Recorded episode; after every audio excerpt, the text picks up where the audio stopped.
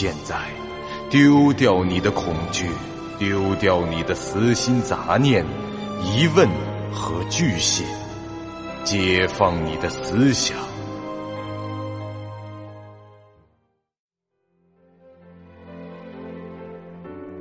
您现在收听到的是由喜马拉雅 FM 出品、巨五八瓦塔播讲的长篇恐怖网络游戏有声小说《惊悚乐园》，作者三天两觉。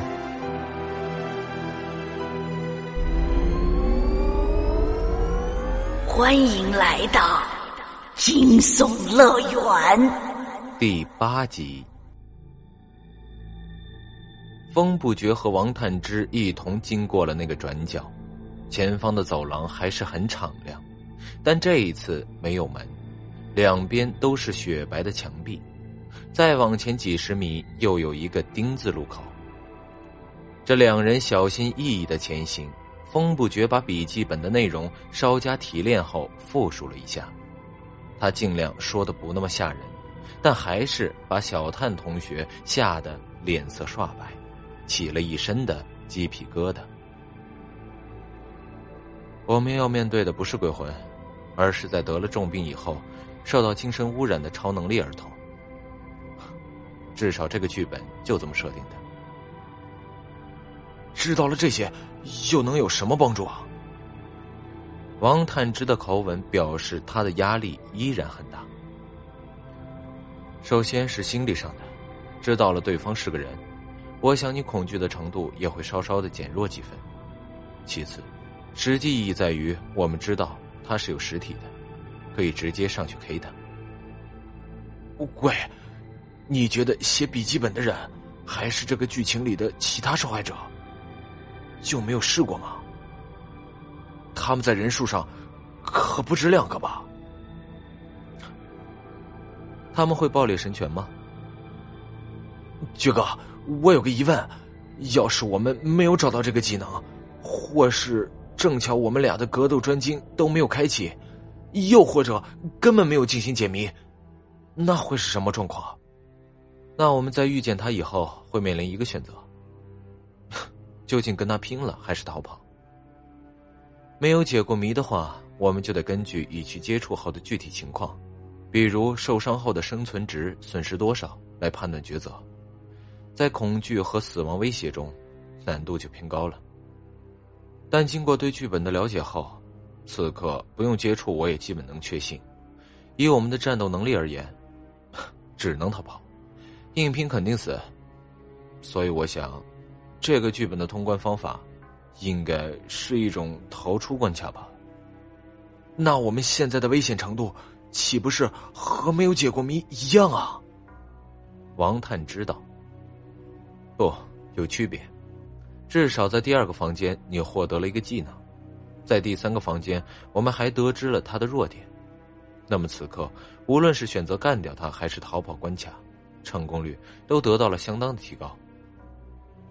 我那个百分之二十的技能先不谈，你不是说过，关于他弱点的那一行字，被一块血迹给遮住了吗？系统在这里安排了一个十分简单的推理。结合笔记的上下文，分析着孩子所做的一切行为，剔除那些不重要的修饰和迷惑人的部分，这笔记的内容基本就和怪物的档案一样明晰。风不觉说这话时，他们又经过了一个转角，这前方出现了一个宽敞的大堂，天花板的高度升高了，照明依旧很好，但周围依旧全是墙壁。一月十日，意念遗物；一月十六日，人格变异；一月十九日，异常体能开始觉醒；一月二十五日，可用意念影响活物；一月三十日，一可以对付大型体的活物，即人；二月一日，超神般的杀掠。风不觉冷静到冷酷的分析着，而关于他弱点的提示，在一月二十六日那段。以及我们目前为止所见到的状况，他害怕阳光。可这里很……王坦之那个“亮”字还没有讲出来，风不觉就打断了他：“是阳光，不是灯光。在进入第一个类似病房的房间时，我就觉得很违和。撇开血腥的环境不谈，这病房和其他相应的走廊居然没有窗户，不符合最基本的建筑常识。当时我还怀疑这建筑是在地下。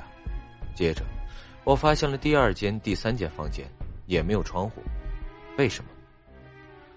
我可以理解这些房间里的诡异景象，毕竟这个剧本里的这所呃，大概是医院吧，很明显已经发生了空间扭曲。我们打开门后，有可能看到任何的景象。但看完笔记以后，我明白了，这是一种提示。风不觉指了指头上的光。其实这些灯也是一样的提示，他害怕阳光，可为什么需要灯光呢？无非就是两种可能：第一种，他也需要光线才能活动，在黑暗中他跟我们一样看不到东西；这第二种，他既然害怕阳光，也畏惧黑暗，因为黑暗中会有一些东西盯着他。忽然，这两人最初听到的那阵仿佛小女孩发出的笑声。又一次响起了，就在他们前方不远处。此刻，他们已经很清楚，那笑声的来源其实是个小男孩，而且并非幽灵，只是个喜欢用血作画的孩子而已。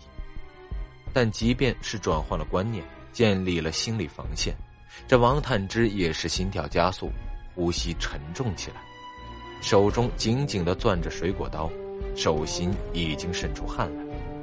风不觉则说道：“把刀收起来吧，根本用不着。”爵爵哥，你你你有？对我有主意了，用技能去打那面墙的最中间。话音未落，作为这剧本 BOSS 的小男孩毫无征兆的出现，就站在他们镜前三米左右的地方。他穿着病号服。即使在灯光下，身上和脸上也都蒙着一层阴影。在他出现的同时，整个大堂的墙上、顶上、地面瞬间就布满了无数的血脸，连灯光都变成了红色。这场面足以让男人吓得尖叫，但风不觉根本没有哪怕一秒的犹豫，三步并两步，对着面前一米二出头的男孩就扑了过去。快攻击墙！王探之蹦起来就朝刚才风不觉指的方向跑了过去。其实他最初的那一蹦是吓的，跑出几步就觉得腿有些软，半路上回头看了一眼，只见风不觉还未触及那小男孩的身体，便被一股无形的力量反弹出去，简直就像飞扑时撞上一辆行驶中的汽车，其口中顿时喷出了一大口鲜血。虽然看上去很夸张，但这毕竟是游戏，玩家还不至于，也没有必要去承受与现实完全一样的痛苦。在惊悚乐园中，无论角色受到怎样的重击，哪怕是被火车给压了，玩家的痛苦感知上限，差不多也就是被敲钉子的锤子重重砸到手指上的感觉。王探之见到这一幕，更是竭尽全力的向那面墙跑去。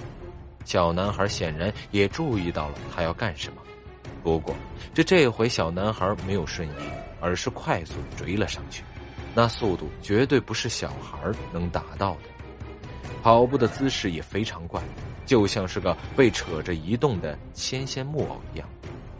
猛然间，一只手抓住了小男孩的脚裸，他们的 BOSS 低头一看，发现竟是风不觉从地上迅速爬起。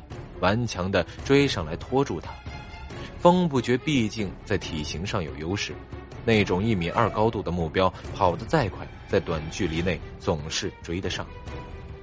同时，王探之发动技能，右拳覆盖着橙色的光芒，打向了那面墙壁。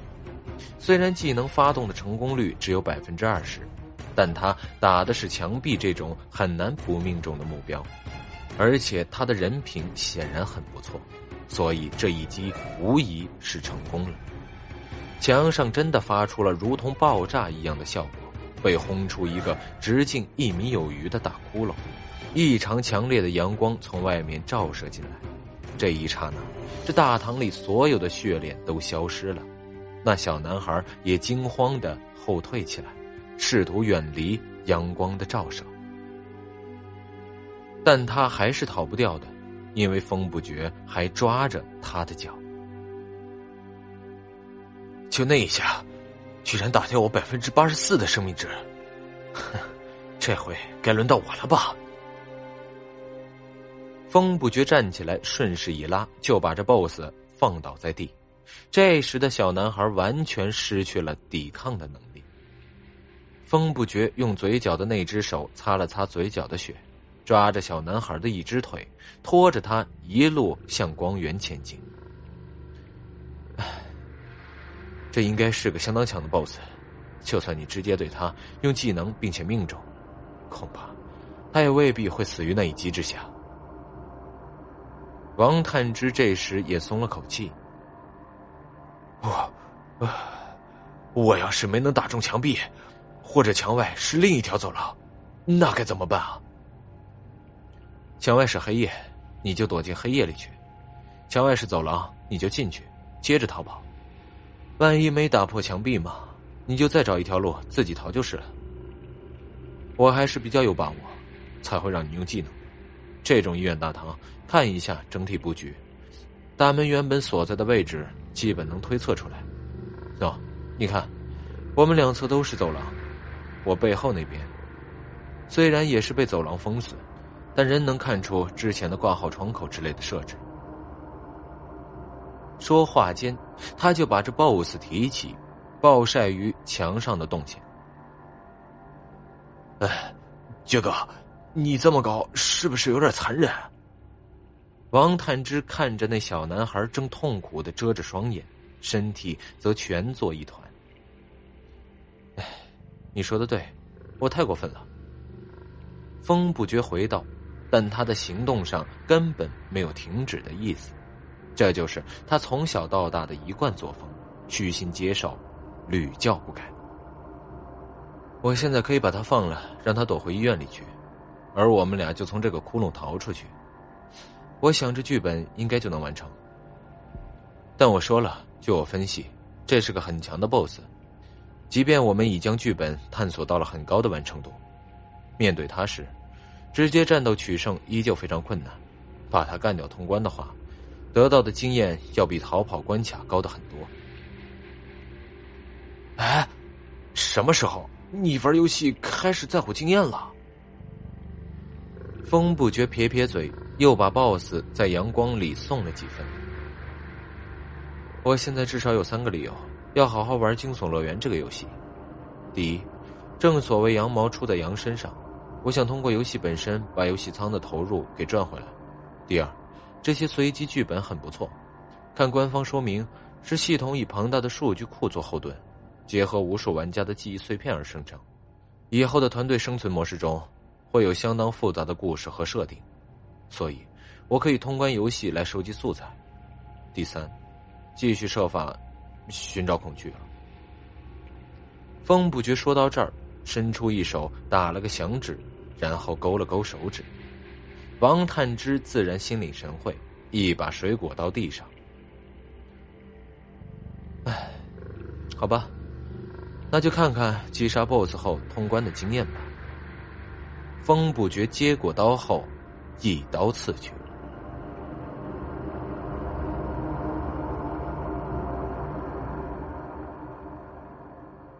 本集播讲完毕，感谢您收听由喜马拉雅 FM 出品的长篇恐怖悬疑惊。感谢您的收听，去运用商店下载 Patreon 运用城市，在首页搜索海量有声书，或点击下方链接听更多小说等内容。